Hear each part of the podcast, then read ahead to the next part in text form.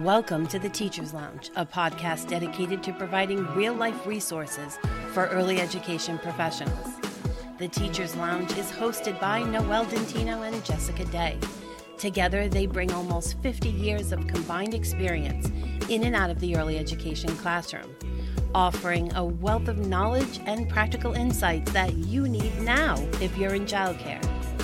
Whether you're a new assistant or making the leap from lead teacher to director, we have you covered.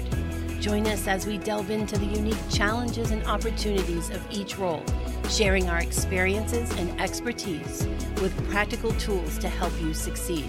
So, grab a cup of coffee or your favorite drink, and let's jump into the lounge. Hello, and welcome to the Teacher's Lounge.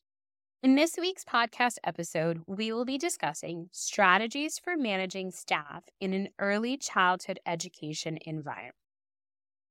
Every early childhood education environment requires strong management skills to effectively ensure that children are receiving the best possible care and education.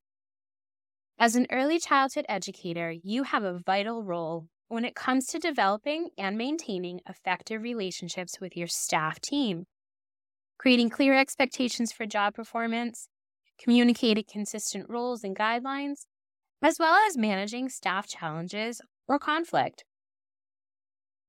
In this podcast, specifically geared towards those working in the field of early childhood education, we'll explore several strategies that can help you create an optimal learning environment for both you and your staff members.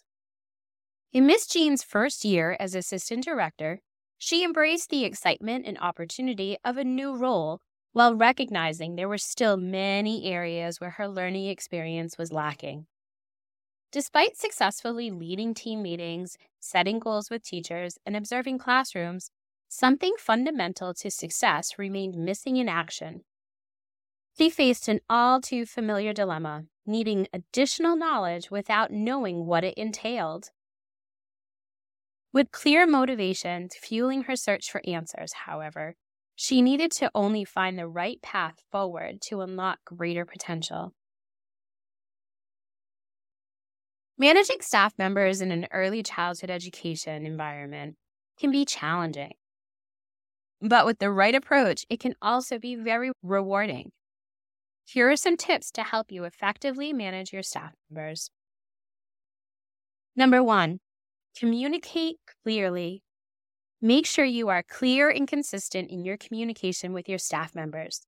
This includes setting expectations, giving feedback, and providing clear instructions. Number two, lead by example. Setting high standards of behavior, performance, and teamwork. Number three, encourage teamwork and collaboration among your staff members. This can help build a positive and supportive working environment. Number four, provide training and professional development. Provide your staff members with the necessary training and development to help them be successful in their roles. Number five, recognize and reward good work. This can help to boost morale and motivate your staff members. Number six, be flexible and adaptable as the needs of the children and the staff may change. Number seven, be consistent with discipline and make sure that your staff members understand the consequences of their actions. Number eight, show appreciation for your staff members and the work that they do. A simple thank you can go a long way in building positive relationships with your staff. By following these tips, you can create a positive and productive work environment for your staff members which in turn will lead to a positive and successful early education environment for the children in your care. Ms. Patel was a new director at an early childhood education center. She was excited about her new role, but quickly realized that managing her staff was going to be more challenging than she thought. She found that her team meetings were often unproductive and that she struggled to manage conflicts and foster collaboration among her staff members.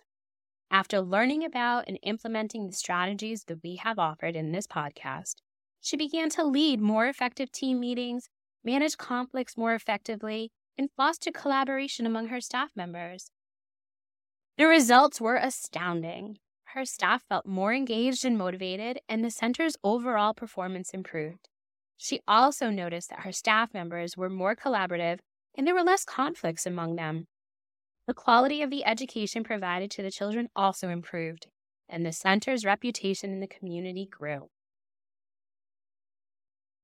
Managing staff members in an early childhood education environment requires patience, understanding, and clear communication skills.